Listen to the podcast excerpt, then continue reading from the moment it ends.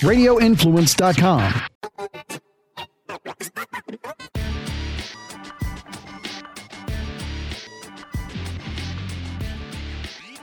We are back for another edition of the MMA Report podcast. I am Jason Floyd. That is Daniel Galvan. Appreciate you taking time out of your day to download, listen, watch this episode of the MMA Report podcast. Of course, whether you watch this on video or on the audio platforms, if you can hit that rating and review, subscribe, hit the notification bell, that truly does help us a lot. As well as we got a jam-packed show to talk about what has happened in the world of MMA, what's coming up in the world of MMA. We're going to talk about our top takeaways from UFC 283. Also, our reaction to Power Slap, the slap fighting uh, promotion that Dana White has started. The episode one premiered last week, so we'll talk about that. Also, we'll talk about a disturbing report on Conor McGregor that came out earlier this week. Plus, we'll have some quick hits about some things going on in the world of mixed martial arts. Daniel, I uh, I took in all of UFC 283, almost watched all of it live.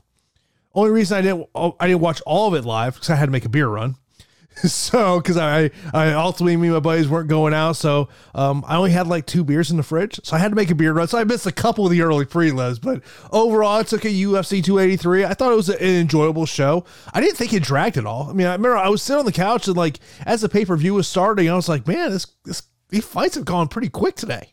Yeah i mean we had only three finishes in the preliminary card and i think that's a big reason why it, it, it sped along because dude there were 10 fights on the prelims, you know, so that was a lot of fights, but it, it, it was a really enjoyable preliminary card. I tell you what, like even the fights that didn't get finished, the women's featherweight matchup between Nunez and Dos Santos was a freaking awesome fight. And to be frank, those two fighters deserved the fight of the night bonus or their fight. That was a better fight than Teixeira and Jamal Hill, as cool as it was to see, you know, Glover fight back in round five and, and, and get a good position, that women's featherweight scrap was awesome. But, bro, even before you get started on the pay per view, man, those prelims were just highlight after highlight. The Bo- the Bonfim brothers, oh my god, turning Terrence McKinney into a meme with that flying knee knockout. The other Bonfim, Gabriel, got that submission. I mean, you could go all over the place. And then the main card was um the main card wasn't the greatest in the world, but it was still a fine little pay per view.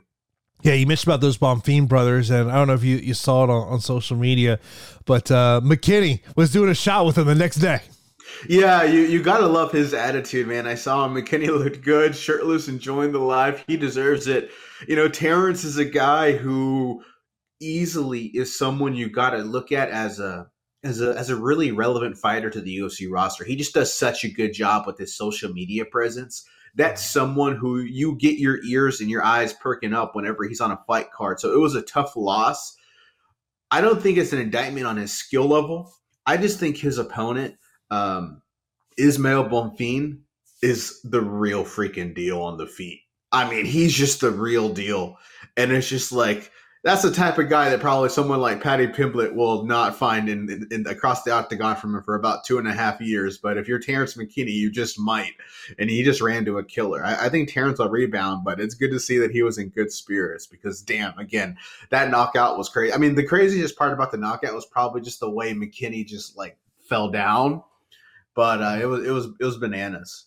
Yeah, McKinney lost his mouthpiece uh, at least two times during that matchup. You know, after our fight was over, I was like, man, if you're Paddy Pimblett, maybe you do now take the Terrence McKinney fight. Maybe you look at that fight and go, hey, that's a, that's a fight I like. I mean, how about Gabriel Bonfim? That transition to that guillotine choke, he, I mean, his brother got the, the performance of the night, and Jailton Almeida got the other one. I mean, Jailton Almeida went out there and man, he, he was absolutely amazing what he he went out there and did. But I'm like Gabriel Bonfim, just that transition from the stand up to the, to that guillotine and and finishing that fight, man, that was amazing. Dude, that really was amazing. And, and, again, both those guys just took care of business. Both brothers were dominant. You know, Gabriel at welterweight, Ismael at lightweight.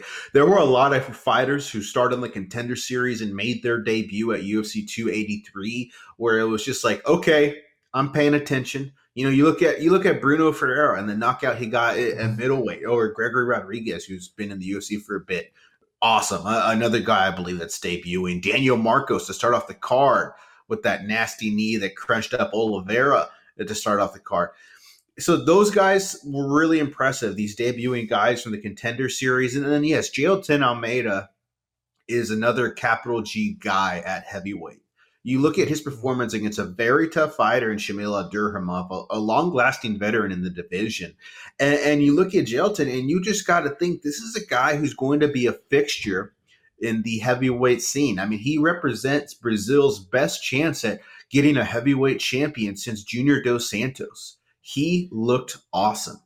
Yeah, I just would like to see a little bit of step up in competition. You know, I know people were kind of comparing the amount of strikes that he's taken in his first five UFC fights in comparison to Hamzat Chimaev. I'm like, well, the big difference is Hamzat Chimaev has taken on a top five guy in the 170 pound division, where Jailton Almeida is taking on the lower third, you know, lower half uh, of the UFC heavyweight division. I just would like to see him get. I mean, look, do I think the ceiling for him is UFC champion? Yes, I do. But also, I do think that you know it wasn't I thought it was interesting to see that he did put on some weight for this one. You, you look back his previous fights, he's weighing like 216, which you're kind of like, does this guy just not want to cut weight? But you know, he comes in at 232, so interesting to kind of see what he does there. Um, I gotta give some kudos to UFC production team. I thought that open with you know the history of Brazil uh, that they did with it. The video package for Jose Aldo going into the Hall of Fame, I thought was a great job. So I give some kudos there to UFC production team with what they were able to do there. Um, unfortunately, the the ride for Shogun Rua is not in the way that he wanted it to ride. And you know, I saw a lot of criticism on the matchmaking of this one, and I just don't get that matchmaking. And I my response is people who had a problem with the matchmaking, I'll say okay, who would have been a better opponent? It's not like Potieria is like a top five guy. This guy is the lower third of the UFC light heavyweight division. So I didn't get that criticism because it wasn't like this is a situation where you really, you know, outside of maybe an Alexander Gustafsson, you didn't have like a, a 38, 39, 40 year old light heavyweight that would make sense to put up against against Shogun. Yes, it was a winnable fight for Shogun. You saw it in the fight against Potieria before he ended up getting finished. He did crack him, I believe, with the left that stumbled Potieria. So I don't think Potieria is going to come off this win and, and become the you know the first ever Ukrainian light heavyweight champion. I, I think this is a guy who's going to trade wins and losses at 205. He's still not hit 30, so you never know, and you don't want to predict a cap on a guy's career, but he doesn't come across to me as an absolute killer. Um, so it, it, was a winnable fight for Shogun. It's just more of a testament to maybe where he's at. And this is a guy who did have a late career run where he was fighting back against Father Time. But eventually, Father Time wins, and you just look at the way he looked. I mean, he was just moving too slow, and also, you know, maybe the chin was gone, or maybe it was just the right shot that landed on his temple. But I'm glad you transitioned from giving kudos to the production team to this fight because I would also give kudos. I don't know if it was a decision of the producer of the show or just Jon Anik, but it was really nice that they didn't talk for a very long time whenever Shogun made his final entrance to the cage. They didn't really speak until he went to get uh you know the the Vaseline and get checked by the official and you could they just let the crowd do the wonders as he came out to sail by I want to say I don't know what the band's called like AWOL Nation or something but uh yeah it was it was it was a great production. Unfortunately Shogun lost. Um, it would have been a crazy moment but yeah I think it's important that we kind of take a moment just to kind of reflect on what you think of the legacy of Shogun Rua. And I'll say this man how amazing is it when you look at a guy like Shogun Rua and I don't think you could say this about any other fighter in the history of the sport. Maybe you can, but I think you can't. Is there another fighter where you can say winning the UFC championship was not the peak of their career? I don't know because winning the UFC championship wasn't the peak of Shogun's career. A couple weeks ago, when we talked about the best years a fighter has ever had, mm-hmm. I mentioned Shogun's 2005 when he won the Pride Middleweight Grand Prix that was a year in which he fought, I believe, five times. He has wins over Jackson, win over Overeem, mm. beat Arona. And if there's one fight you need to watch out of Shogun's career, it's his fight in 2005 against Little Nog. It's one of the great fights of all time. In that year, he was probably the best fighter on the planet. And uh, ironically, he won the UFC championship, but his prime was probably seven years prior. Yeah, you, you look at that. You mentioned about those wins against Overeem and Ricardo Arona. They were both on. It was on the same night back in, in August twenty eighth uh, of two thousand five. You mentioned about that. That two thousand five. He had also beat Rampage Jackson at the beginning of that year. Uh, back in April, had a win in February of that year. Then of course he got the win over Nogueira. Then the two wins against Overeem and Arona. I mean, like when you you had mentioned me is like, hey, let's talk about the legacy of Shogun the thing that immediately pops in my mind is just an OG slash an end of an era in our sport. You know, you think about that Pride era and that that era of Pride in in the early two thousands to you know two thousand seven. It, it's just one of those things of like it's to me it's the end of an era. Um, I think he should, you know, um, you know, we, we all know what the UFC Hall of Fame is. I mean, Hall of Fame is whatever you know the business policies of the UFC are. Hence, why Anderson Silva is not in the UFC Hall of Fame. Hence why Frank Shamrock is not in the UFC Hall of Fame. But Shogun, while you know we look at the overall record he had in the UFC, it wasn't an ideal record. But to me, when you talk about you know one of the capital OGs of this sport, Shogun Rua has got to be in there. Yeah, I think especially he was one of those guys that personified Pride Fighting Championship. Him, Vanderlei, Rampage, Fedor, Sakuraba, uh, Gomi those are some of those guys. And you look at some of his highlight tapes and you just think this is a guy who was tailor made for the pride fighting style, the rule set. He did such a good job of utilizing strikes that are illegal in the UFC, but were legal in Pride. And he was just one of the most enjoyable fighters to watch fight in Pride. And in the UFC, man, I mean, you know, at first he was a victim of one of the uh, worst decisions I've seen when he lost that fight to Lyoto Machida via mm-hmm. decision. I thought that was a robbery, but he followed it up by getting the win. Um, you know, his UFC career was respectable. Again, a champion.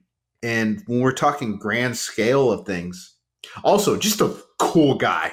Just a cool guy, cool mystique, great nickname, great look, fighting mm-hmm. style. I think a lot of people grew up saying Shogun's my favorite fighter. Um, I think lastly, for me, when I'm talking about his legacy, I think when we are looking at the greatest light heavyweight fighters of all time, there is a there is a logjam of great fighters that are after Jon Jones and Daniel Cormier. Um, it's a logjam. There's a lot. I mean, you're talking Shogun, Vanderlei, Liddell, Ortiz, uh, Rashad, Lyoto, and Couture. Um, and I'm sure I'm missing a couple, but I would posit to you that Shogun is the third best light heavyweight of all time as we're speaking. And I don't think it's recency bias, but I mm. think when you look at that 2005 he had, coupled with winning the UFC Light Heavyweight Championship over Machida and the longevity of his career, I would say his resume puts him at number three. I get where you come from, longevity. The first thing that, that came to my mind is I'm thinking about that run Chuck Liddell had. I mean, we're talking at, at Chuck's height. I mean, I mean, think about Chuck Liddell from 2000, the 2004 to 2006 run that Chuck Liddell had. So yeah, the, the win against Tito Ortiz, a UFC 47, a knockout win in the second round, knockout win in the first round against Vernon White, knockout win in the first round against Randy Couture, fourth round TKO win against Jeremy Horn, second round knockout against Randy Couture, first round against uh, Babalu, third round against Tito, and then after that, that's when the wheels started coming off, losing a rampage, losing Jardine, and we we all kind of know. But like, you think about that two year run that Chuck had. I mean, you're talking about like, obviously, the sport of MMA is not what the sport of mixed martial arts is today. But like, he was Conor McGregor in 2004, 2006. I remember when he was on Entourage. I was like, oh wow, like at that time, it's not like you saw a, an MMA fighter just appear on a television show. Yes, Chuck was the most famous fighter in the UFC. Him, Ortiz, and Couture were the big three that really carried the promotion during their specific time period. I'm glad you mentioned him. And it, it's you're picking apples and I mean you're picking straws when you're comparing these resumes. They're they're tough. And and that run he went on was legendary. He was the baddest man on the planet. So I'm glad you mentioned it. And I'm just glad we're having this discussion. I mean, it's important to have this discussion because mm-hmm. people forget these things. And also, let me mention Frank Shamrock was also one of the great light heavyweights of all time. Um, people forget these things as we move forward. We get a fight card every year. We have a recency bias, et cetera, et cetera. I mean, you look at the NBA, and I was listening to the Bill Simmons podcast, and he referenced uh, Pat Riley. He had an article by Ramona Shelburne, and basically what Bill Simmons says: everyone's saying that uh, LeBron James is doing this, and no one we never seen this before at age 38. He's like, I, I was in the building in the finals when Kareem was 38 doing it. And so the point is, we forget mm-hmm. the past, we forget the history, but it's important to talk about the history and pay respect to it. It's important to remember Kareem Abdul Jabbar and Oscar Robertson and, and Wilt Chamberlain, and it's important to remember Shogun and Liddell, and obviously he's a surefire UFC Hall of Famer. And it's just a reminder that for the love of God, we need an independent mixed martial arts Hall of Fame. That would be spectacular. Oh, totally. That's exactly what we need. But the, the reality is, is that going to come? Most likely not. Now, before we get into what I kind of feel like may be the biggest takeaway from UFC 283, and that's uh, whether or not a corner should stop a matchup, do want to kind of talk about Jamal Hill. As I'm watching this fight, I mean, first off, you're talking about this is a guy who got taken down six times by Thiago Santos in his last fight. Now, Thiago Santos went for 20 attempts, so he st- did stop 13, you know, you know, 14 of them, but he still got the fight down six times. And that was kind of the thing heading into this matchup against Glover is, man, how is he going to stop the grappling? And man, he went out there, did it. And as I was watching this fight, and you still see there's a lot of green in and Jamal Hill in terms of his abilities of where he could be. But as I was watching it, one of my thoughts was like, man, is this kind of similar to what we saw from Jon Jones in 2011 and ultimately in the 2010 uh, and all going into 2011 when he became the UFC light heavyweight champion with that win over Shogun? That's a that's an interesting question. I'll answer it by saying there are some elements there.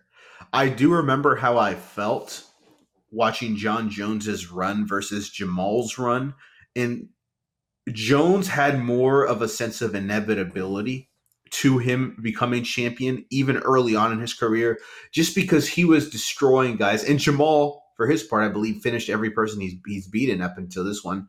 Um, so there is that, but Jones was really special. But I think the point you're making is that oftentimes early in a person's UFC career, you see some heavy development fight to fight where they just come in as a completely different fighter. Because of the hand Jamal was dealt due to Yuri vacating the championship and then the fight with Ankalaev Jan going the way it did, he was thrust into a championship fight as he's still making massive leaps as a fighter. So we could see him continue to improve regardless, in this fight against Glover Teixeira, it was a career defining performance at a Jamal Hill.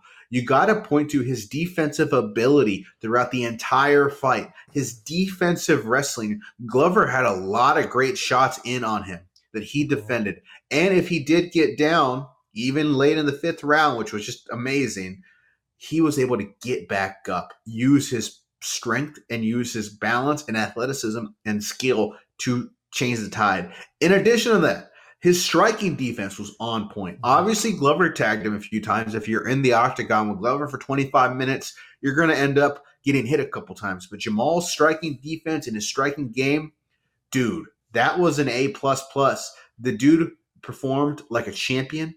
There are, are, a lot of great light heavyweights in the world right now. He has a case to be the best light heavyweight in the world, and it was an amazing moment. Jon Anik talked about it how it's one of the great pleasures to see someone go from the bottom in life and rise to the top of their mm-hmm. profession. And what an emotional moment when he won that championship on his knees crying. He was so emotional. He won over that hostile Brazilian crowd who was throwing crap at Brandon Moreno. He won them over, man.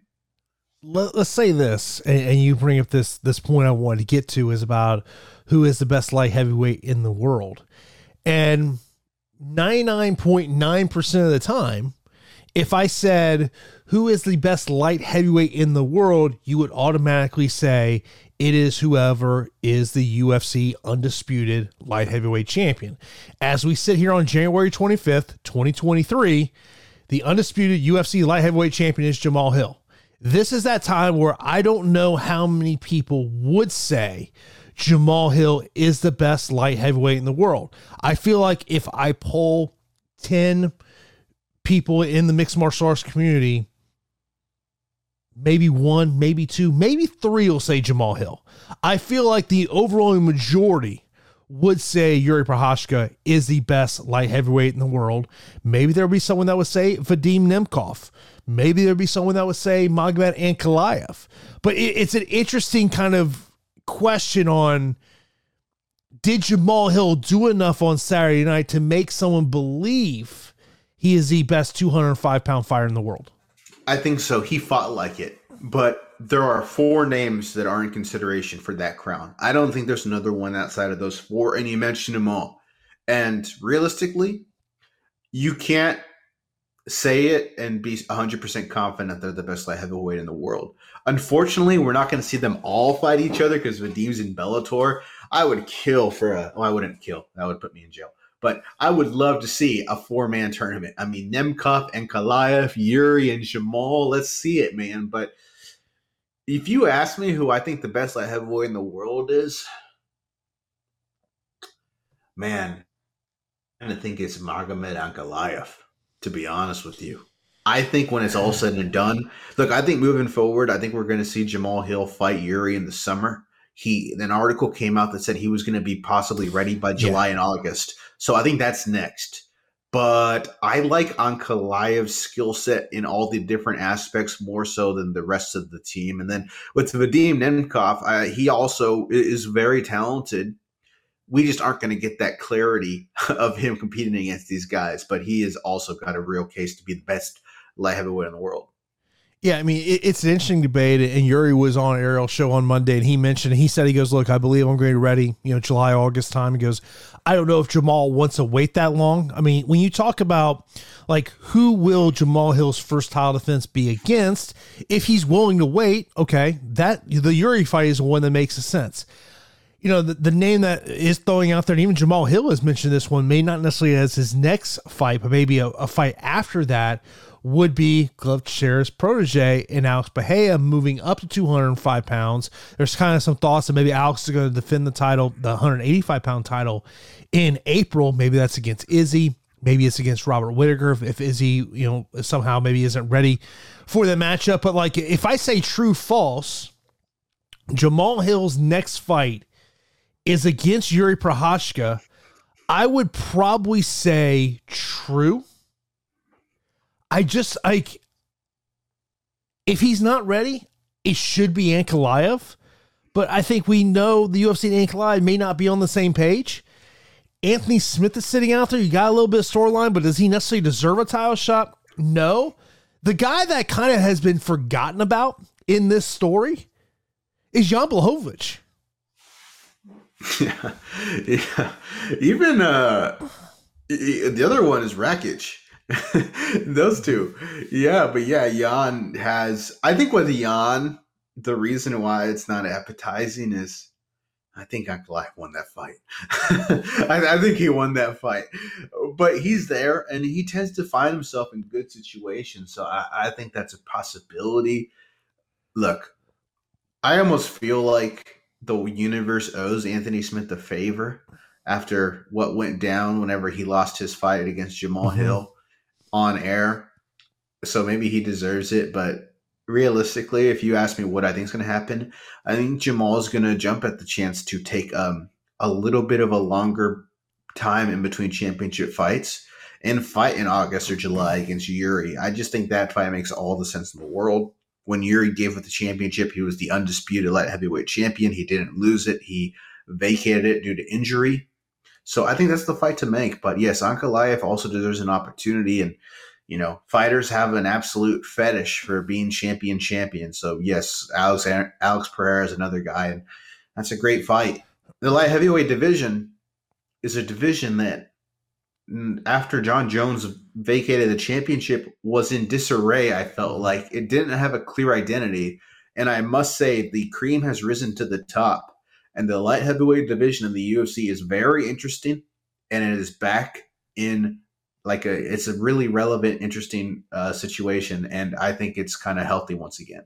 Yeah, you know, as I kind of look at look down this, this top to fifteen and thinking about guys who would be interesting, kind of see where they develop over the next, you know, twelve to eighteen months. You know, I look at, at Johnny Walker. We saw what he was able to do, go out there and do. Uh, Paul Craig since moving over to SBG. Uh, another guy I'll point to is Ryan Spann, the the Fortis product. He's he's number ten right now. And and I would say if I was going to point someone else, how about Jimmy Crute, the down under prospect? He, he's to me, and you know, because I, I, think two hundred five was you know for a long time I think we would say was kind of like a, a staple mark division for the UFC. So kind of interesting to see uh, where that should go there. But I mean, look, I think when we're talking about takeaways from UFC 83 and, and, the aftermath of it, corner stoppages has got to be part of this conversation. And it, the conversation starts with Glover Teixeira and then the conversation from earlier tonight with Lauren Murphy. And there was an article that was over at MMAfighting.com about Lauren Murphy, and it was titled Lauren Murphy Fights Off Corner Criticism After Rough UFC 283 Loss. Miss me with this double standard BS. Now, look, I don't think she is wrong in what she's saying there. I truly believe, even though it is, I thought that fight should have been stopped. And it's never a good sign when you have a former great fighter in the commentary booth talking the whole third um, third round that this fight should be stopped. But I think if we're looking at this uh, from an open perspective, I sit there and go, we do have a double standard in the sport when it comes to corner stoppages, whether it's a, a male fight or a female fight. Would you agree with me? Well, I just think in life, we have a double standard when we're talking about men and women. It's just as simple as that. It's unfortunate, but it's true in that just the way society has evolved since the dawn of time, you have these things and it plays out in things like this where clearly people are more quick to jump the gun and say a fight should be stopped earlier hmm. if it's a women's fight versus a man's fight. I do think that is something that is real. I think that speaks to just the way society is with its gender biases. But it's true, and it, it, you know, kudos to her for standing up for herself, standing up for her corner. Um, but I, I read the article, and to dismiss it to where it's just media members and fans saying it is is in which it's kind of what you said is kind of funny because literally, if you just watch the pay per view, a former world champion is calling out the fact that it should stop. He has credentials. He's been in there. It, it just comes down to perspective. And I understand Lauren's perspective. I understand the idea that you grow up and you want to be a fighter. So you believe in yourself and you believe when you face all the adversity in the world, you can still overcome. After you've got your face beaten in hmm. for two straight rounds against an absolute monster and Jessica Andrade, you believe that you're going to be Rocky Balboa and you're going to come out and score that third round knockout. And I really sympathize with that because it is only 15 minutes. You spend months preparing for only 15 minutes. You look at Glover Teixeira, and man, there was a moment in that fourth round where it was clear that fight probably should have been stopped, and he was just, you know, mm-hmm. getting railed on. With Glover, it's his last fight of his career. He has no other fight left. You know, go out on your shield. I understand that perspective. I really do. I would still say both those fights should have been stopped by their corners. It just wasn't very sporting. It felt like the result was done, and all that was going forward was more damage to their brain. Yeah, and, this is some of the quotes that uh, stuck out to me about what Lauren Murphy said. She goes, All the podcasters and fans screeching about Lauren Murphy needs a new corner and they should throw in the towel. Is anyone arguing that Glover's corner should have stopped it? I saw him after a fight and he looked way worse than me. Both his eyes are closed and he took a ton of unanswered shots. What about when Brian Ortega got a boxing lesson in the middle of the fight from Max? Look at Darren Elkins' entire career. It's a fist fight. Sometimes we get beat up. Sometimes it may it might make you uncomfortable. That's your problem. Where are these people when Joanna Jedrzejczyk looked like a effing mega mind in her fight with Weili? If you're if they're concerned for safety, then why aren't they screaming for her to be pulled? Competitive or not, shouldn't her safety have come first? Miss me with that double standard BS. Now I will say, and we brought the point in Daniel Cormier. I saw Cub Swanson on Twitter say, you know, look, you, you, you want as a fire, you want, and paraphrasing what he said, basically, look, as a fire, you want to go on your shield, but he said the corner should have thrown in the towel. But here's the the two parts of her quotes that stuck out to me the most. She goes, I was responsive in the corner, not slouched over or disheartened. I told my corner I would do what they wanted and I tried like hell to make it happen. I did have some of the tools I need to make it happen, but that doesn't mean I should have been pulled like you don't have a chance. I can't stand it when people say she had no chance of winning, so just stop the fight. Where is the spirit of competition in that? Y'all drive me nuts because we're damned if we do and damned if we don't. Now, if this was a interview scenario, you know, where she was bringing these quotes and I was interviewing Daniel, my follow up to her would be this: In your mind, what would it take for a corner to throw in the towel? Yeah, that would be a really interesting thing, and maybe she, you know I don't want to put words in her mouth, but who who knows what? Or maybe she just thinks a corner shouldn't stop it. Mm-hmm. Um, it should just be solely on the referee, the independent official, to make that call you know, you listen to her quotes, and I understand her point of view. And I'm not going to come out. Here, I'm not going to come out here and, and, and say her corner was in the wrong. I will say that I would stop the fight uh, if I was their corner. And the one key part of that quote was she said competitive or not. Well, that's the whole point. The fight wasn't competitive. It felt that it was just going to be five more minutes of her getting destroyed and picked apart on the feet by Jessica Andrade, and that's what happened. Um, and yeah, you know, the commentators also, funnily enough, said we shouldn't be talking about how tough you are the entire fight. That just means you're getting your butt beat. And that was the narrative. yeah. That was the narrative the entire fight. Uh, so, yeah, the, it, it's something where all I got to say is coming off of this. And it's, a, it's an evergreen topic. And I mentioned it to you. I, I told you quite often during these pay per views, we will have these narratives that come out that is just like playing the greatest hits. Well, this pay per view is a pay per view where we had a couple fights where the fight should have been stopped by the corner. This pay per view was a couple fights where mm-hmm. the scorecards were really bad. This pay per view, we saw um, a guy grab the fence in multiple fights, stuff like that. This is one of those evergreen topics. I just hope that this conversation promotes corners being more liberal with their stoppages, just to promote fighter safety. But as I said, I do believe we do have a double standard in, in mixed martial arts. And I don't think we mean to have a double standard. I just think it's kind of as humans that that's how we feel. Of course, the other part of this corner stoppage is John Hackleman, who was in the corner of Glover Teixeira, an article over MMAfighting.com from Steve Marrocco uh, titled John Hackleman retires from cornering after trying to call off Glover Teixeira versus Jamahal Hill at UFC 283. Um, one of the things in the very first paragraph of this article that stuck out to me, and I made a call to somebody about that, where uh, Stephen writes, "quote." Where were he the chief corner, referee Marc Goddard would have listened to him and waved off the action in favor of Hill. I reached out to a regulator and I said, if someone in the corner that's not the chief corner, if the referee hears them talking about they want to stop the fight, is the referee's duty to honor that? And basically was told, yes, he is to honor that. You have one of the licensed cornermen saying that. Uh, and, and, some of the quotes that really stuck out to me, uh, one in the kind of the middle of the article, uh, where John says, win or lose, he would have retired. He's ready. He's done enough.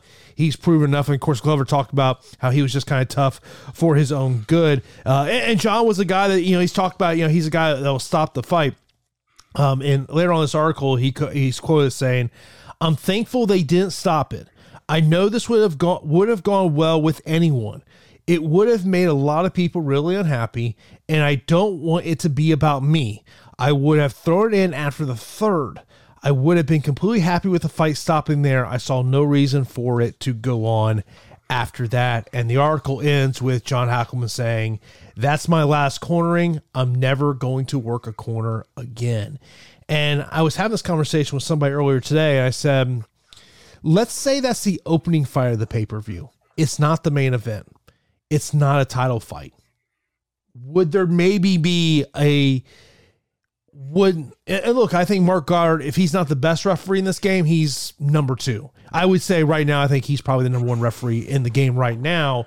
Is I just wonder would his actions be different? And I saw people correlating this to the Izzy and Pereira fight back in November, where there are some people that feel like maybe he should give Izzy a little bit more time. He gave Glover every inch to stay in this fight. Yeah, and, and look at what happened in the fifth round. He took him down he got on top. Glover's one of the great top guys in the division, and he was able to still fight. And also, you got to think back to his previous fight with Jiri, where it was just like he was uh he he was just an absolute zombie, just moving forward, and it was so back and forth. And I could be wrong in this, but I actually think it's acceptable to allow more like uh, gr- allow more opportunity for a fighter to continue to stay in the fight in a championship fight. I could be wrong on that, and I could, my opinion could change with someone providing a strong case, but I do think there is just so much on the line. It's the pinnacle of the sport. It's the peak of a person's athletic journey.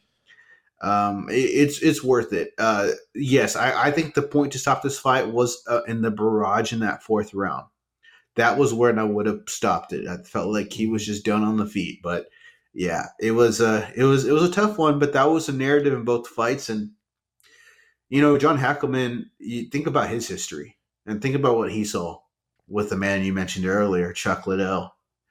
I, I mean, that's got to scar someone when you look at the late career of him. Yeah, it I mean, really does you know, you think about Glover. There was a time where we had to go to like the Sherdog forums to see what he was doing because of all his visa issues. That you know, and and the UFC did help, kind of help square that away. Uh, the final thing I want to talk about UFC 283 is the co-main event. First off, uh, Alexander Pantoja. Did you see this interaction in the back with Brandon Moreno? I didn't see the video. He's no. basically he's basically saying, "I'm next, I'm next," and, and Moreno's like, "Yeah, yeah, you're next." He's like, "So next month?" Pantoja, bro. You're not the champion. You don't decide when the fight's gonna be, bro. I know, dude. Also, next month is a little outrageous. All right, be understanding. All right, he was in four rounds, and uh, you know, action against Deiveson Figueiredo. Be understanding, Pantoja. but it feels like Brandon like uh, fluctuates between being antagonistic and also loving and nice and kind. Like you look at his post fight yes. interview and he's like nice, but then he's like "Viva Mexico pedals," and it's like, damn, he just flipped the switch real quick. Um, okay, so I guess we just got to do a fifth fight, Jason. I'm just kidding. Uh, I'm just no, kidding, when, but- when that fight ended, that is the first thing that came to my mind. Like, if you're Deiveson Figueiredo, even though the reason your eye got shut is because that knuckle went in your eye, like it was a legal shot. There was nothing illegal about it you know, but they're also disappointing me as a just as a combat sports fan of like, okay, let's we could do a fifth fight, not next. Yeah, now, and, honestly, but of course, but and Figueiredo has already come out and said he's going to 135. So yeah. may, maybe we see these guys fight at some point. But yeah, let, let's yeah let's move on from this. Maybe that could be the last fight of one of their careers. Is is that fifth and final fight, or maybe one day Brandon moves up to 135 and, and meets Deiveson in there for a championship. You know, Figueiredo, mm. I think he's going to be really good at 135. And this was a fight where Brandon was winning it, but it was close. It was back and forth. Brandon's wrestling looked really good. Obviously, there was a lot of concern out of me for how Brandon was going to perform because of the shakeup in his camp. I know they mentioned it, but they didn't mention who his former coach was in the broadcast. That's interesting. No, they did. No, they did. Oh they wait, brought, they, they, did. They brought, they brought. They said James Krause' name one time. Oh yeah. Oh my god. I remember because like I was thinking, I was like, I was like, God, there's a better chance of Bellator and Scott Coker getting mentioned on this broadcast than James Krause. Oh my god, I can't believe I missed it. I was literally listening for it whenever because like I, the the point I was focused on was whenever Moreno was walking in and he was it was around when he was getting checked by the doctor, and they mentioned that he he started training with Saeed, but I didn't hear them say Krause. So when did they mention Krause? Was it in the walk-in? Yeah, it was. It was in the walk-in. Yeah. Oh crap! Wow. Uh, the thing, the thing that was really interesting to me last week was when Moreno did his media day. Like, no question was even brought up about the changing Maybe, coaches, and, and I was like, I, and I hit up Moreno's management and I go, "Hey, man, I'm just pure. I'm just asking. Like, was there some uh, moratorium given that Brand was going to answer a question about coaching?" they're like, "No." And I just I was shocked. I know in the Brett Okamoto interview they did that they filmed in Las Vegas that he did bring up the question, Sayif Saud, and Sayif Saud was actually on Ariel's show on Monday, and, and I want to play a clip from that show. And while he doesn't he, he he's praising Jason House and full disclosure here because I feel like I need to have full disclosure here. Look, I have a great relationship with Jason House. I have a great relationship with his agency, Iridium Sports Management. When you listen to Sunday podcast, a lot of those fighters are represented by Iridium. So I, I just want to throw that out there as just kind of a little bit of a disclaimer. But I think you know, you know, if I feel like Jason House needs to be called out, I would call Jason House out.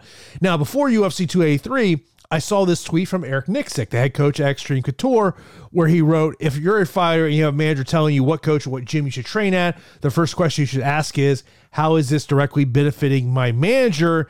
And um, while Sayif Saud does not say Eric Nicksick's name in this clip, Daniel, it is very clear he's addressing this criticism. Credit to Jason House, who, man, I mean, if, if, if, uh, he's like that that the agent, you know, he's like, I love your kid. I'm gonna take care of him. I'm this and that. He's really that fucking guy because he he was so worried about just about Brandon's well being, what was right about Brandon, not about the fight. And uh, that needs to be recognized, man. And and uh, I'm going to continue to be a, a, a voice of positivity. And when I see people doing good things, I'm going to talk about them, you know, no matter what. And uh, I want to credit him for that. And another thing is, me and Jason House have no business together. He manages one fighter of mine. I manage all 20 of my fighters in the UFC. We've never done anything together. We don't do any any of that together. So the reality was the reason why I've always respected that about Jason is because I can see that love that he has for Brandon. And Brandon as well is that kind of guy, right? He he's a, a guy of integrity and a guy of commitment.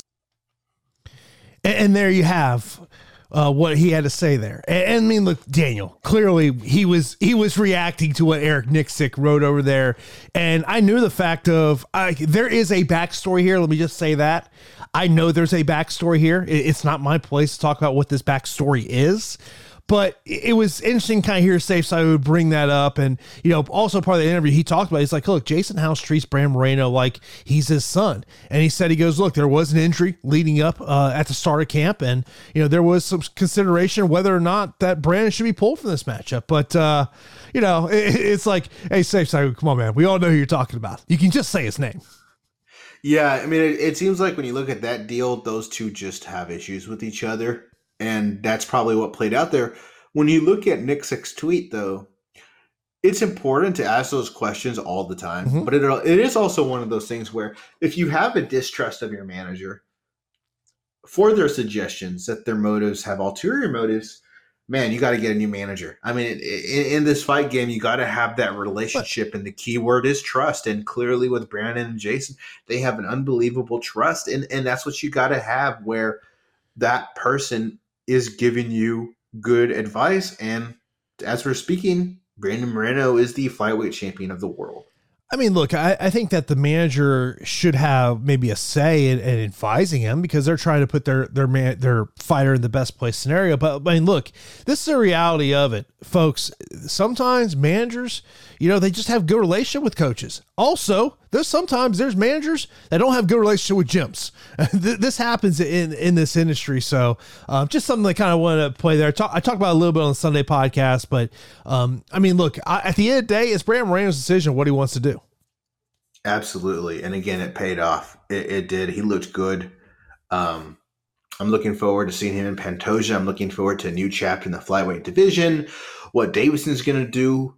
Um, I think for me, my last note on 283, just make sure we mention his name, is Gilbert Burns. Uh, he had a good, well, two things. One, we talked about Lauren Murphy, but on the flip side, Jessica Andrade just looked like a phenom. Yeah. I mean, she just, uh, she's got a flyweight championship fight in her future. But uh, Gilbert Burns took on one of the toughest fighters in that weight class, Neil Magny, and he just he, he went to work, man. He went to work. He showed off while he, he started off as one of the great jiu-jitsu coaches in the game, and he just uh, showcased his jiu-jitsu there. And I'm looking forward to the idea of him taking on Colby. I think Gilbert Burns is a real possibility of, of getting back in that welterweight championship picture. He uh, he looks re-energized and he looked renewed. And now, last week on the show, we talked about how Power Slap was debuting, and this was going to be something that me and you were, were interested to kind of see how this thing played out. I, I did not watch the entire show, I watched two segments of it. And uh, I think one thing that I noticed um, so as I was watching it, I, I, had my Twitter open, and I wasn't surprised by the reaction uh, of of MMA Twitter. I mean, I knew that it was going to be negative, but I also think it's important to understand that there is going to be a section of the combat sports community that they love this. Now, I'm sure what the Dana White and Hunter Campbell and everyone over there at Power Slap and the UFC Endeavor, they probably hoped that they were going to get a much bigger rating on TBS than what he did. Oh, I think it was 285,000 was the live plus same day viewers over there. Um, you know, but like the best way I would describe it is uh, rinse and repeat, Daniel. It's the ultimate fighter. That's all it is. This is the ultimate fighter.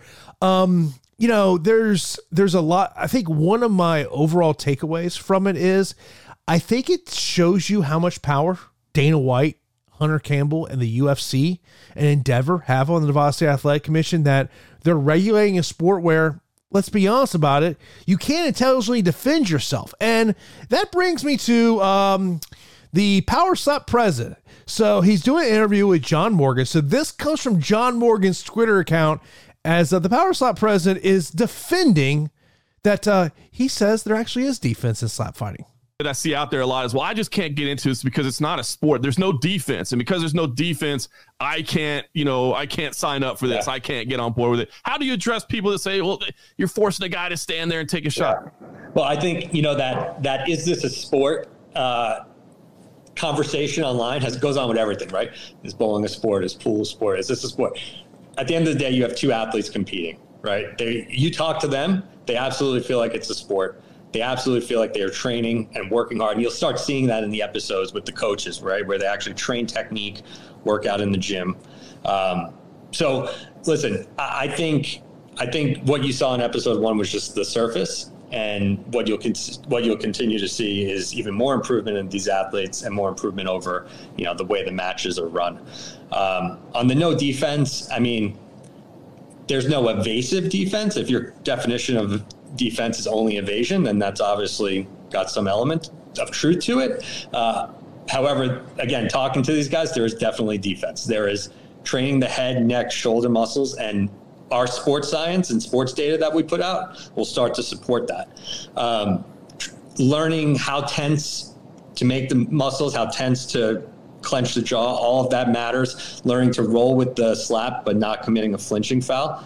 So there's really a lot of time, you know, how how when do you close your eyes? You know, do you leave your eyes open the whole time? Do you, you know? So there there are elements, and then on the on the striker side, you know, again back to the health and safety point. Part of the rules were built to limit force where we can, right? So the feet have to stay grounded. There's no stepping or pivoting. watch a boxer; everything is thrown with a pivot, right? Um, there's none of that. You have to land in a very small zone for it to be a legal strike, and if it's an illegal strike, there's there are fouls with harsh penalties, DQs, and if you DQ, you lose your your, your win money, right? Like you get it all in 1, you drop down in ranking. So you have to really get the technique down to make sure that you're, uh, you know, on your path to winning these matches.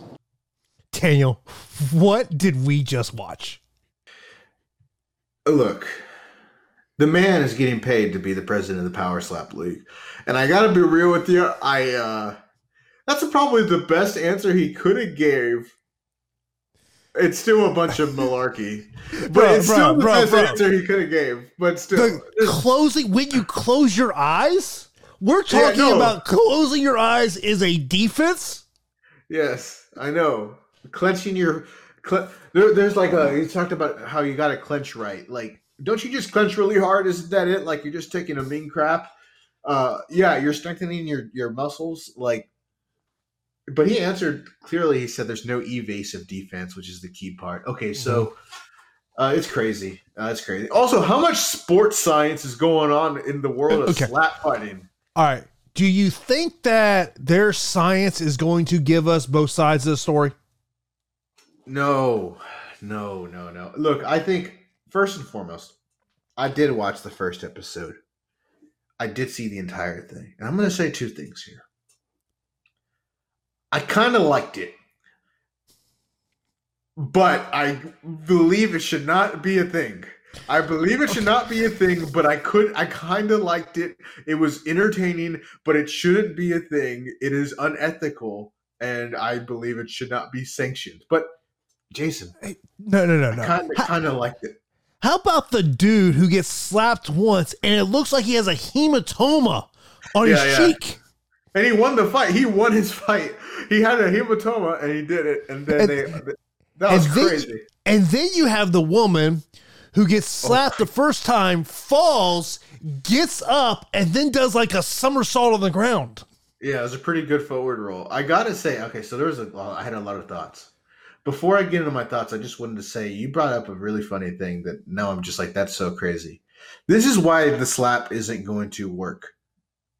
It's because they are trying to copy the ultimate fighter formula, mm-hmm. a formula that has not worked since I was taking pre AP chemistry. That's when the Ultimate Fighter formula last worked.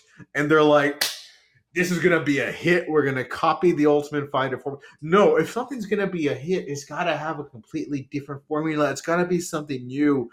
Um, it's not going to be a hit because of that. Anyways, here are my thoughts about this show. A couple things.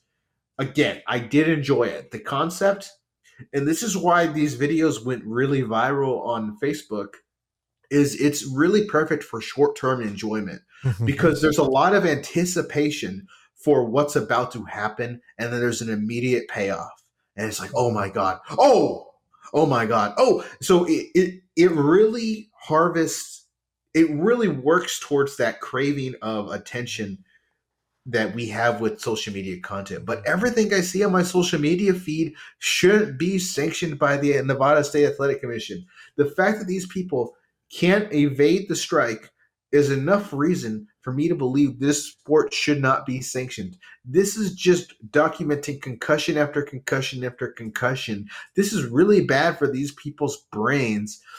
It, it's crazy. And you know, the slap league shouldn't be a thing because, like, five minutes into the show, they're already talking about all the regulation and medical crap they're doing.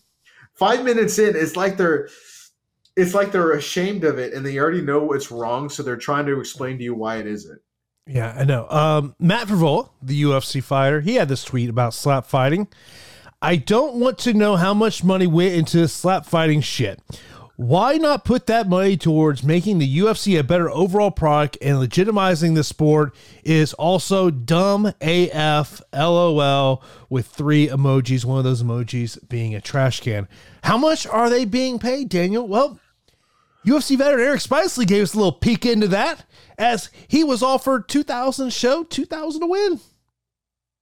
God dang. Can you imagine getting paid $2,000 to get a concussion?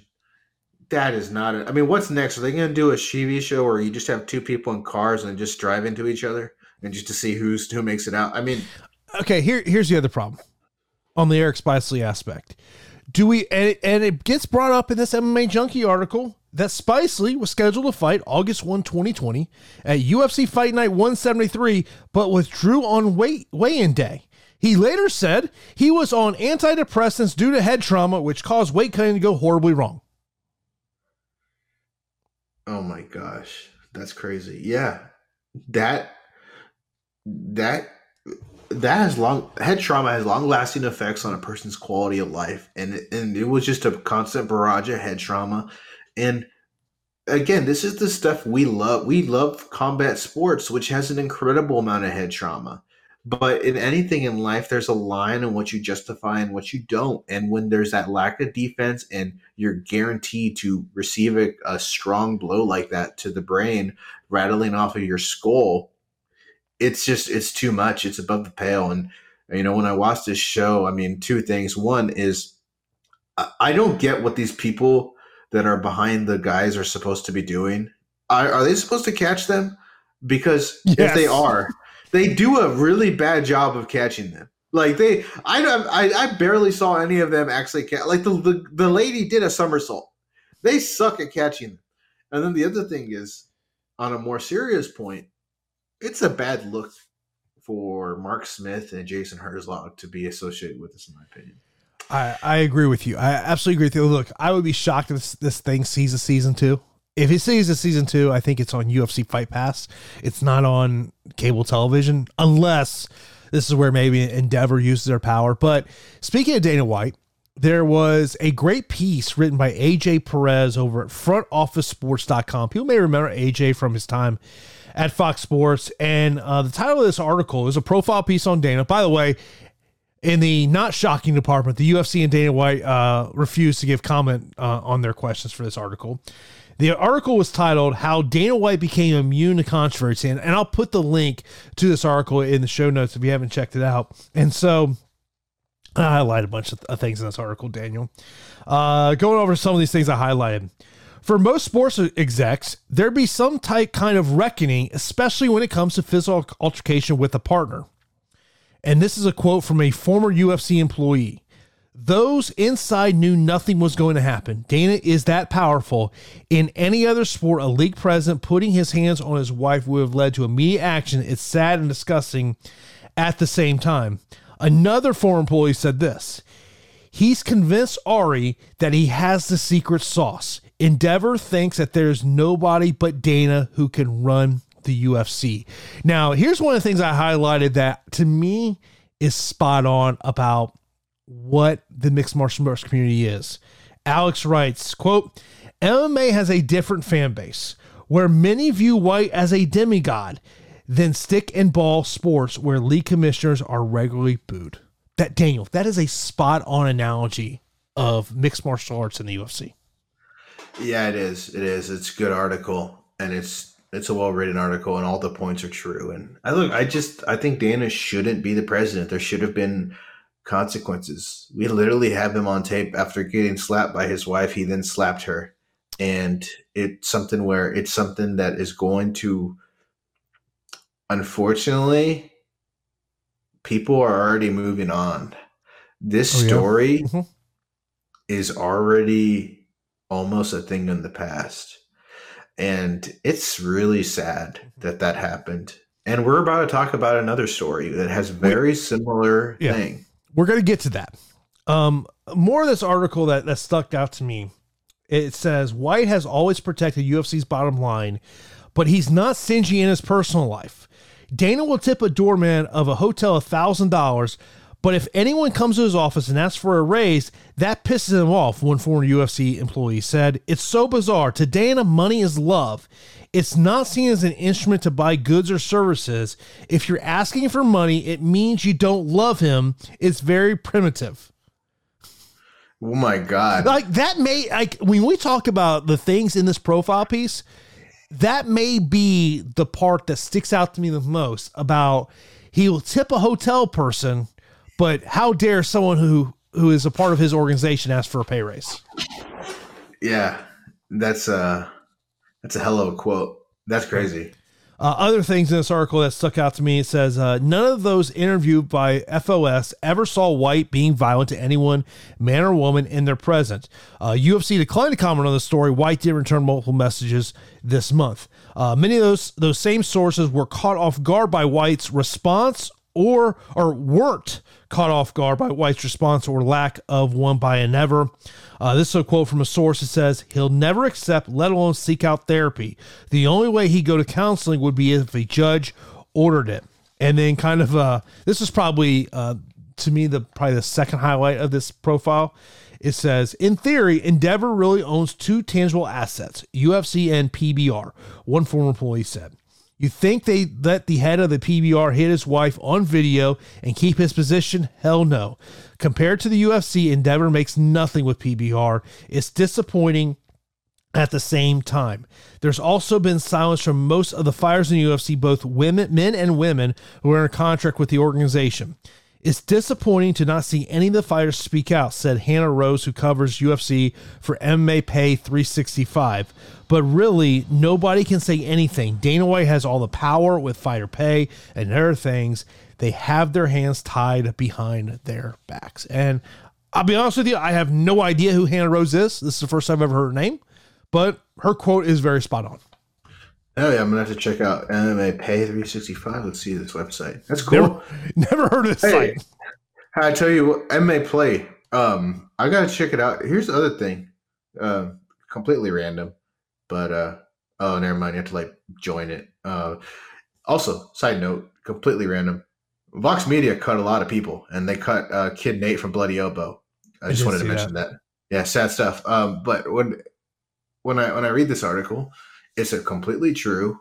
And I do think if there's anything that's going to impact Dana White and Endeavor, it's going to be pressure from national media.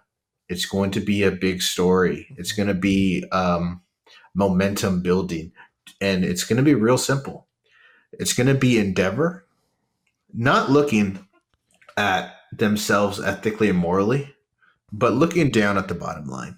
And if they believe this story is affecting their bottom line, Dana will be facing consequences. They've done the calculations. Clearly, they believe it won't. Yeah.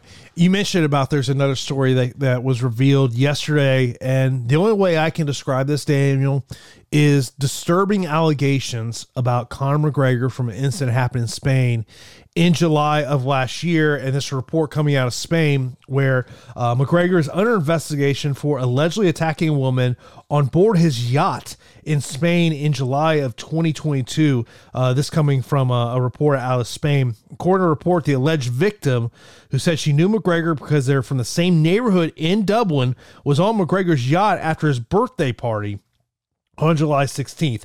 After partying in the club's VIP area with McGregor and those with them, she said in her statement she went on his yacht with him and others. Then she alleged he started to insult her appearance, then attacked her with a kick to the midsection, punched her, and said he was going to drown her.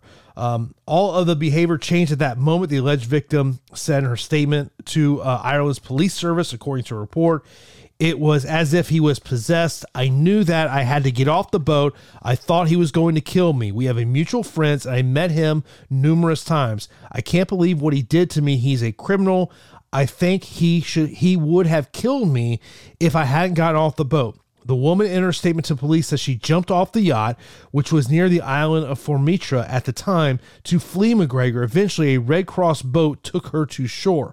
A separate report uh, from a Spain outlet said the alleged victim initially said McGregor attacked her, but when Spain's civil guard police questioned her, she declined to identify McGregor as her assailant and said she wanted to return to Ireland.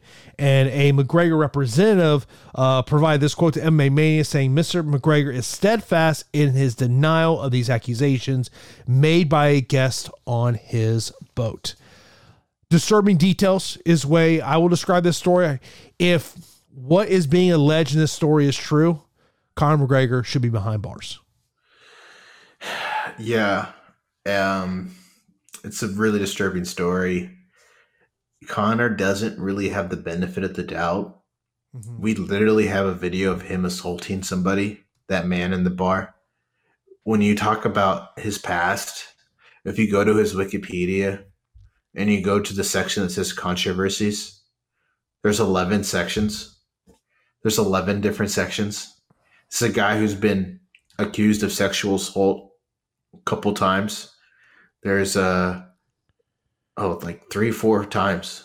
Two uh, an assault in the Dublin pub, the one we just had. He also assaulted Francesco Facchinetti. Yeah, altercation with Machine Gun Kelly. Uh, there's a robbery, which I think it was just him grabbing some dude's phone, I believe. Um, through a thing at the bus. I mean, Conor's uh, Conor's got no benefit of the doubt, and I just don't want to see him fight anymore. It's disturbing. we all remember what Dana White said when he addressed the media following his uh, altercation with his wife. I want to point to a tweet I saw yesterday from John Nash. So he quotes the MMA Junkie story on this. And John writes, quote, his punishment will be having to live with it. Can't get any worse than that. You knew this is how the MMA media was going to react to this. They're going to use Dana's words, uh, but also, uh, do you follow Cage Potato on, on Twitter? No, but I I know they're a real funny website. So they had this tweet yesterday. Can anyone explain why Conor just can't just drink and do coke and be happy while drunk and on coke like the rest of us? It is true. It's it is one of those things where it's like, why do you have to assault people? I mean, it's pretty bad. But like, if you are like, why do you not have enough self control not to harm others? It's just like that's probably why you need to be in in jail because you can't help yourself and you are a trained fighter. And again, these are allegations. I, I want to clarify that. But correct. If you um if you are assaulting random people who are not fighters, or even if they are a fighter outside of the, the realm of a gym or a, a competition, you're a very dangerous person. And this person, these allegations, feared for her life, saying that she thought he was going to drown her. Um, it sucks, man. This story sucks. It just does. And and the the sucky part about it is I don't have any confidence in Endeavor to to do anything. And I think we'll just see another Conor fight and it'll be business as usual. Mm-hmm. And it really shouldn't. It really shouldn't. Yeah, I mean, it's like you said, these are allegations, but if these allegations are true, Conor McGregor needs to be behind bars. Um, but you know, we'll, we'll, see whether or not um, you know where this story goes from here. But uh, you know, you, you, you make some great points about what's hit there. Uh, let's get some kind of quick hits before we get out of here on this edition of the podcast. Um, first off, Vadim Nemkov has re-signed with a uh, Bellator. So uh, if you're hoping the Vadim Nemkov was going to end up in the UFC, well, you're going to have to wait a couple more years. He's re-signed with Bellator. Great signing by Bellator there. Uh, talked to Mike Mazzulli uh, yesterday, and he uh, told me about they've got some referee and judging some training seminars that are coming up in Orlando and in Kentucky. The one in Kentucky will be uh, in Louisville, Muhammad Ali Center, where uh, he said that he goes, "Look, coaches." Fighters, managers, welcome to come to learn more about what is being taught in these courses of how a judge should judge a fight and how a referee should referee a fight. So a little information there. Uh, we got MMA this week, Daniel. PFL is back. The Challenger Series starts on Friday. Also on Saturday, LFA is down in Brazil. Sunday, Fury FC. Uh, that's on Fight Pass, of course, at LFA show. And uh, Fury card will be on UFC Fight Pass. The uh, PFL show is on Fubo Sports, which, based on the tweet that I saw from PFL, it is free. So it's not behind some paywall where you, so you don't have to be a Fubo Sports uh, subscriber. So that's good. Um, uh, Barbosa, uh, a grappling wizard.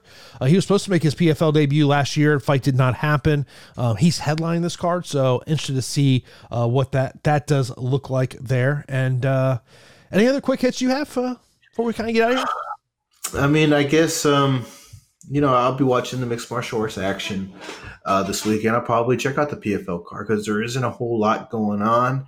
I, I, guess just to circle back on something I mentioned, I just again, shout out to Kid Nate. I'm not aware of who else because I know Vox Media got rid of a lot of people. So I don't know. I haven't been up to date on everyone that's been uh, let go. So I don't know if there's other people in the MMA community that have lost their jobs there. But all I got to say is Bloody Elbow and MMA Fighting were very, very formative websites for me growing up as a, as a combat sports fan. And there's still websites that I frequent. Um, and Kid Nate was a big part of that. And it's really sad that Vox Media is making these layoffs because it weakens the website. And, you know, it just sucks because there is less great mixed martial arts writing today mm-hmm. than when I first started watching this sport. And there are some great writers, and there are some great writers doing the thing, but it's just the lack of money for mixed martial arts writing. And it, it also extends to sports writing and writing in general because society is getting dumber. Uh, we just are. We we love our TikToks, which I love my TikTok. I love my slaps. I, I, I do I do, but I'm I'm a TikTok a, guy. I'm a TikTok guy, man. I and I spend way too much time on that app. Like there, I saw this meme the other day. It's like, hey, you say I'm going to bed, but then you're laying in bed, phone in hand, and you've been on TikTok for three hours. Yeah, yeah, that's still true. I mean, it's one of those things where it's like, um, oh, I got to see one more, oh, one more, and then it's been three hours, and yeah, I mean, it, they turned my five minute poops into uh into a whole five minute, five round, twenty five minute deal. Uh, but yeah, shout out to Kid Nate, man. Uh, he, yeah, I hope uh, hope he lands on his feet and uh, yeah, sad sad deal. But I'm looking forward to talking to you next week, man. I thought it was a great podcast. We consistently get hit with some difficult subjects to talk about every single freaking week. Look, But, I uh, just hope is some some major news doesn't break by the time I get a chance to edit this show together and post it on all the platforms. Because typically I'll be like halfway through editing it, and then something just happens. Yeah, that's what I was that's what I was doing while you And, were and by, by the way, typically there's not a lot of editing. It just kind of takes time with the video aspect of encoding it and all that. It takes time. I mean, you know, typically there's not really much editing we do here outside of maybe processing the audio a little bit to give you the, the best audio, um, you know, performance out there. But, uh, but yeah, usually it's like I, I get like halfway through and I, I get some alert on my phone. I'm like, son of a bitch. I know, I know. There's always something. I mean, by the time I eat my lunch, uh, there'll be something crazy. But hey, man, we'll be here to talk about it. We'll give you our perspective, and, and that's what we do, man. And and again, thank you to all the listeners. Uh, Yeah. We appreciate y'all so much. Yeah, coming up on uh, Sunday's episode of the podcast, uh, one of the guys that I'm going to be joined by, I'm going to be joined by Izzy Silva, the wrestling coach of Brandon Moreno. Actually, talking to him tomorrow. Uh, so looking for that conversation. Also talking to Anthony Romero. Uh, he is going to be a part of the PFL uh, Challenger Series at 155 pounds. You may remember him had a matchup on the Contender Series, won, but didn't get a contract. I've I've actually uh, interviewed Anthony multiple times. The first time I ever interviewed Anthony, Anthony emailed me himself. This is before Anthony had management. And uh, so I'm looking forward to uh, chatting with him. Uh, if you're in the Tampa, if you're in Tampa on Saturday, you're at Gasparilla. First off, be safe like me. Be like me. I'll be in an Uber. I'll be Uber Ubering down there. Probably Uber to another bar after the parade is over, and then finally Uber my way home at some point. Um, you know, if you if you're if you're at Gasparilla, you, you know you want to partake in you know some beverages. I'll be down. Don't threaten me with a good time. Yeah, yeah, yeah. Don't that that sounds like a good time. If you're listening to this, get out there and drink some uh drink some daddy sodas with Jason. There, there is literally like I'm for the most part a guy that doesn't really pop open a cold beverage early in the day. Good chance the first beverage probably gets popped at about 11 a.m.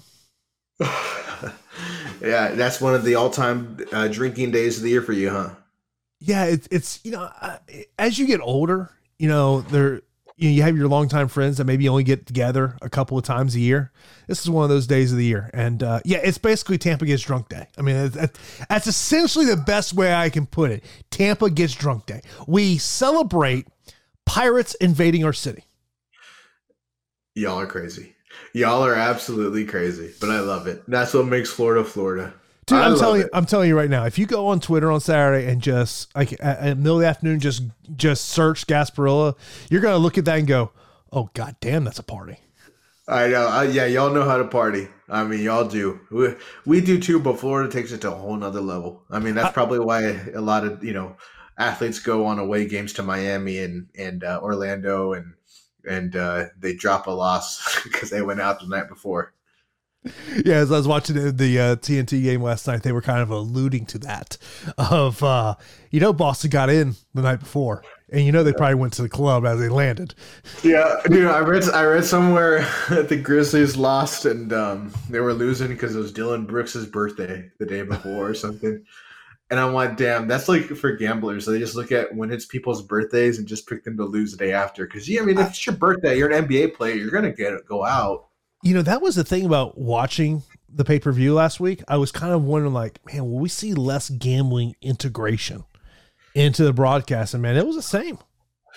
Yeah, uh, money talks, and they pay a lot of money to put that crap on there. And, and I I don't mean crap in like a bad way. I just mean that's just a word. But uh, they, they you know, money talks, It's- man. And it's our sports world.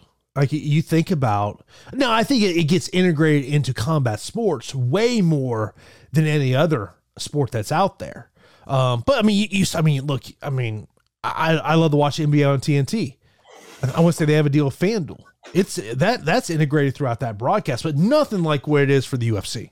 Yeah, the UFC is head over heels on it. And again, it's the money aspect of it. I mean, advertising dollars in a lot of ways, people have been buckling back in most industries over the past 10 years. But the one industry where the advertising dollars has grown has been the betting because they do see that return on investment. You know, if you're FanDuel, if you're DraftKings, if you're whomever, whatever, you put that stuff out there, people are going to go to your website They're going to give you money, and uh, it's it's a great return on investment for them, and that's why we see it so much everywhere.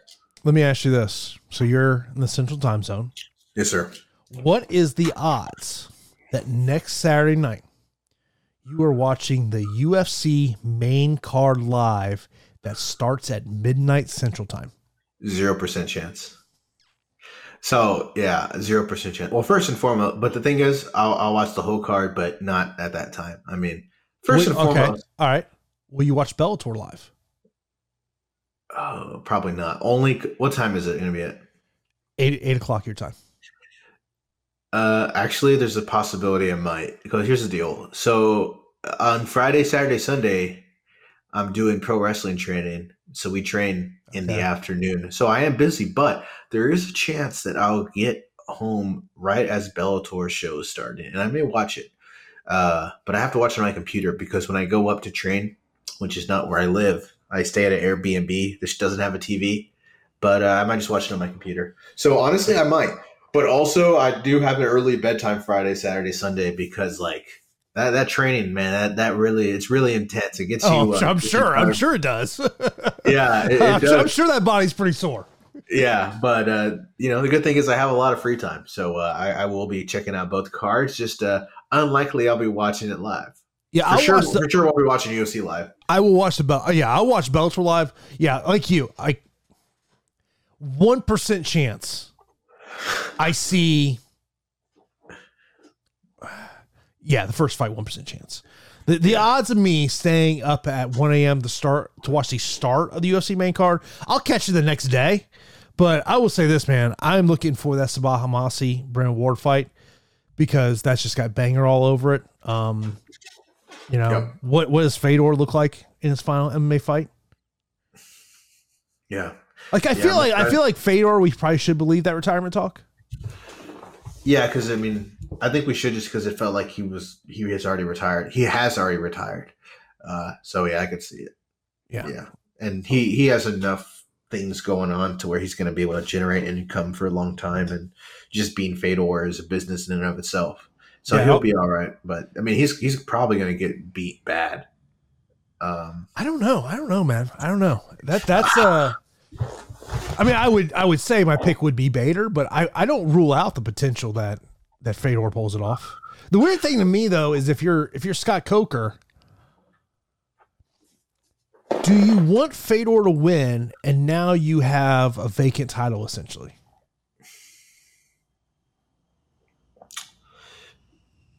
I don't know. I think Scott Coker, if Fedor wins, he'll probably talk him and do another fight. But uh, yeah, I don't. I don't know. I don't know what he's thinking. I, I think Scott's gonna see it as a win-win either way. that to me is okay. If I'm Scott Coker, you, you've now you've signed McKee to a new deal. You've signed Nemkov to a new deal. I just wonder how much he's willing to open up the checkbook to sign Francis. And I, I heard John Morgan. Uh, he was talking about this on his podcast, and, and I thought he was he was spot on about this. It's not about selling the first Francis fight because there's going to be intrigue wherever he fights, whether it's a boxing matchup, it's Bellator, it's PFL, wherever it is. It's ultimately is what is the second and third fight that's still going to get people intrigued. Yeah, yeah, and and I don't know if there are that many heavyweights out there for those fights to happen. Third fight to get intrigued, but uh, all I do know is you have two free agents right now in the MMA landscape that are difference makers, and it's him and it's Nate Diaz. And it's been a very long time since we've had two very real difference makers that could give an organization momentum. And and I will say, I, I think you know, PFL has more momentum than Bellator as we speak. Bellator's done a good job of re-signing fighters, but PFL getting in the Jake Paul business is a really big deal. He is a he is he's a he's a needle mover.